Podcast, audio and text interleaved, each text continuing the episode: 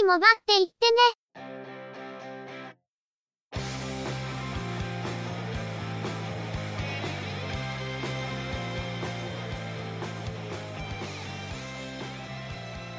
通信業界、モバイル、IT に関するニュースや話題を取り上げ、中の人が意見を述べたり、製品レビューまがいのことをしたり、様々な体験について、ご紹介していくポッドキャストです。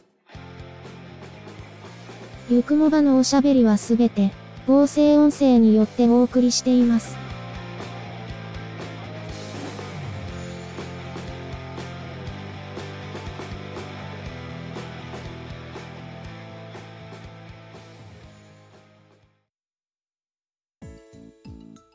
ゆくもば、第149回です。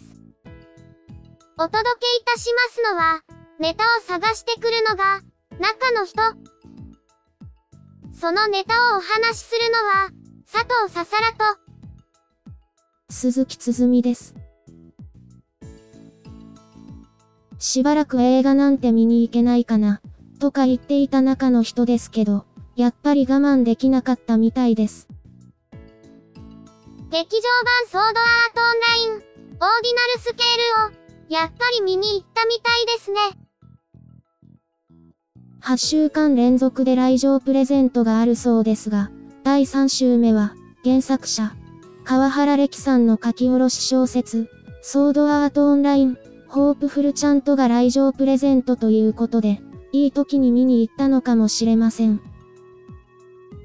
作品の内容は、それ自体が完全にネタバレなので、映画を見る前には読まない方がいいのと、映画を見ていない人にこの小説の内容をお話しすることができないですよね。中の人、まだ読んでないですけどね。さて、今回ご紹介するニュースを探したんですけど、モバイル関連で中の人に刺さるニュースがなかったので、コンピューター関連の話題が多くなってしまいますね。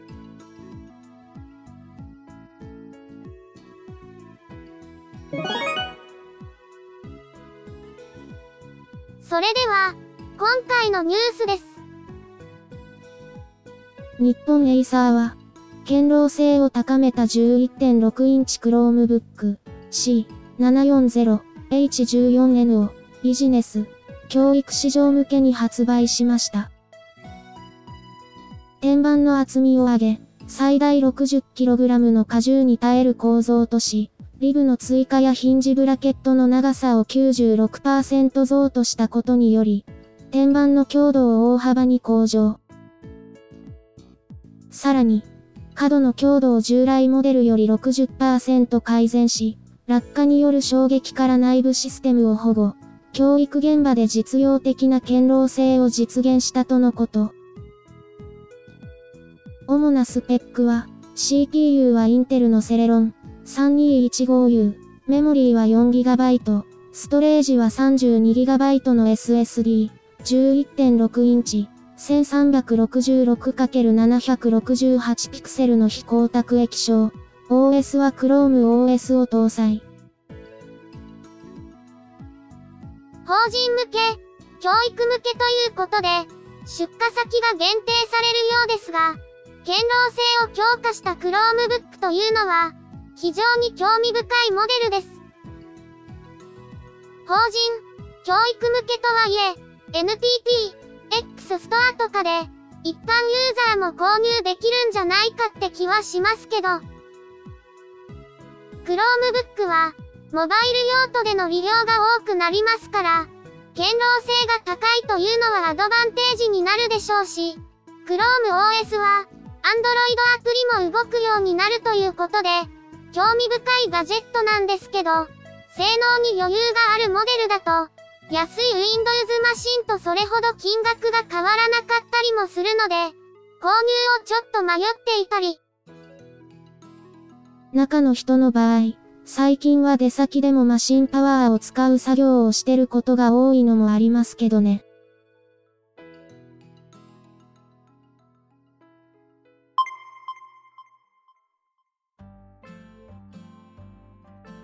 オンキヨー&パイオニアイノベーションズは、ハイレゾ対応ポータブルオーディオプレイヤーの新モデルとして、オンキヨーブランドからはルバート、DP、S1、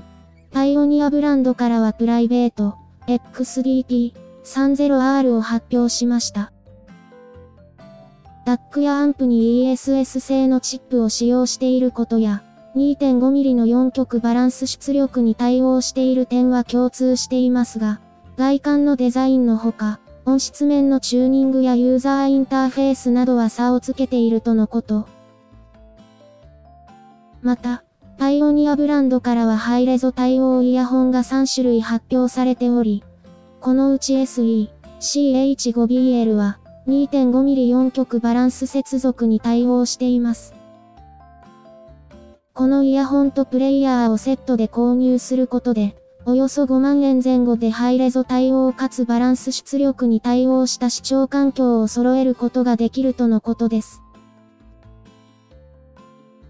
これまで販売していたポータブルオーディオプレイヤーや、先月発表されたハイレゾ対応スマートフォン、グランビーともバランス対応しており、バランス回路の搭載が売りの一つだったそうですが、やはりあまり浸透していないというのが現状のようです。今回発表されたモデルは、プレイヤーとイヤホンをつけて5万円を切りたい、なおかつバランスを楽しみたい、というメッセージが込められており、バランス接続の良さを、マニアだけの世界ではなく、ハードルを下げたのが今回のモデルであるとしています。ちなみに、今回は OS に Android を採用せず、オリジナルの OS を採用しているとのことですが、今後、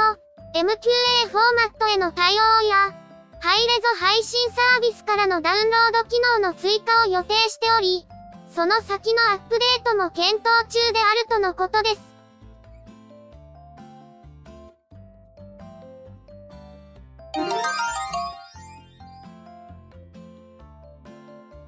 NTT ドコモは3月13日から Android 4.1以上のスマートフォンやタブレット向けのエリアメールアプリのアップデートを実施すると発表しました。今回のアップデートで、緊急地震速報や大津波警報、津波警報を受信した際、地震や津波をイメージした画像が表示されるようになるとのことです。これまでもドコモでは、多言語対応化や音声ガイダンスの搭載、優しい日本語での表示、災害、避難情報のクラウド翻訳対応など、エリアメールの機能強化を行っていますが、今回の画像表示対応もその一環です。画像で表示することで、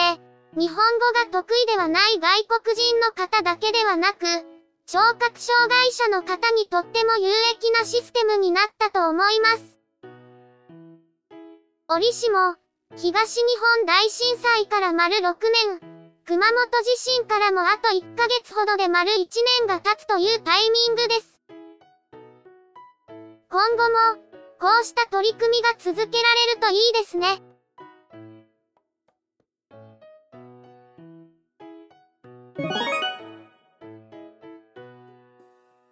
今回のニュースは以上です。なんか珍しく、ニュースが10分以内に終わっちゃいましたね。まあ、今回はネタがあまり確保できなかったしね。というか、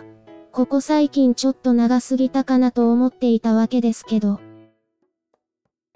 確かに、15分前後って前提が、最近崩れかけてるのは確かだよね。やむを得ない時はありますけど、原則は原則として抑えておかないと、なし崩しになりますしね。ところで、今週のトピックというと、やはり任天堂スイッチでしょうか？発売は先週末だけど、いろんな話題が本格的に出てきたのは今週だったからね。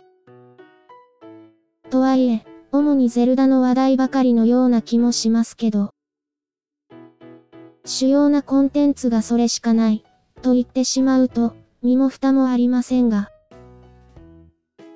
コンテンツの方は、これから増えるんでしょうけどね。それよりも、本体の入手ができないという人も少なくないと思いますが、任天堂スイッチから MacBook Pro レイト2016に給電できるというニュースも出ていましたから、それはそれで興味深いです。USB Type-C は、双方向に給電できる仕様ではありますが、スイッチに充電しようとしているのに、反対にパソコンの側に給電してしまうということも起こるのかもしれませんね。しかし、モバイルバッテリー代わりにスイッチを持っておく、というのは、ちょっとおすすめはできませんけど。さて、今回は早いのですが、この辺りで締めないといけません。日曜日から出張で、もう一ネタ仕込むには時間が足りず、という感じです。今回の出張が終わったら、今年度の仕事は一段落なんですが、今年度を終えるにはもう一山ありそうで。今年度を乗り切ったところで、休む間もなく来年度の激務が。おいやめろ。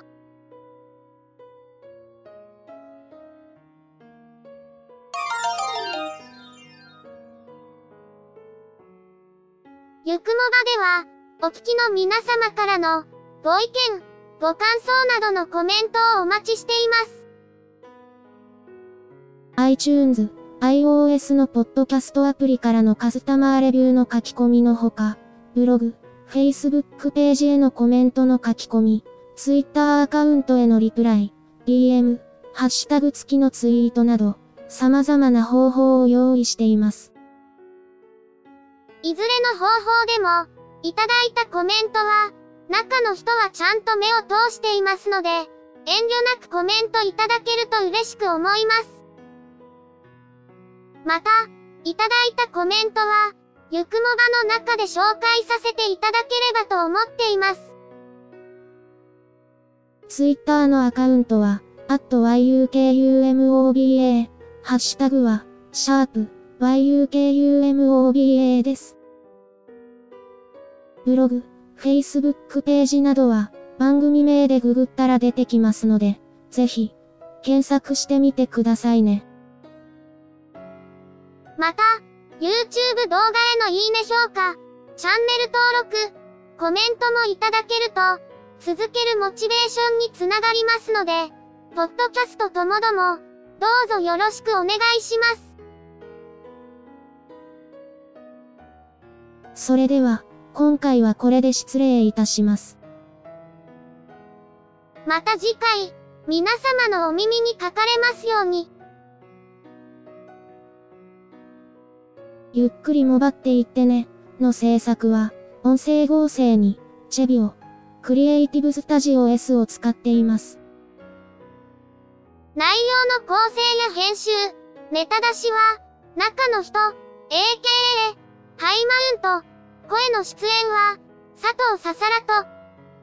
鈴木つづみでした。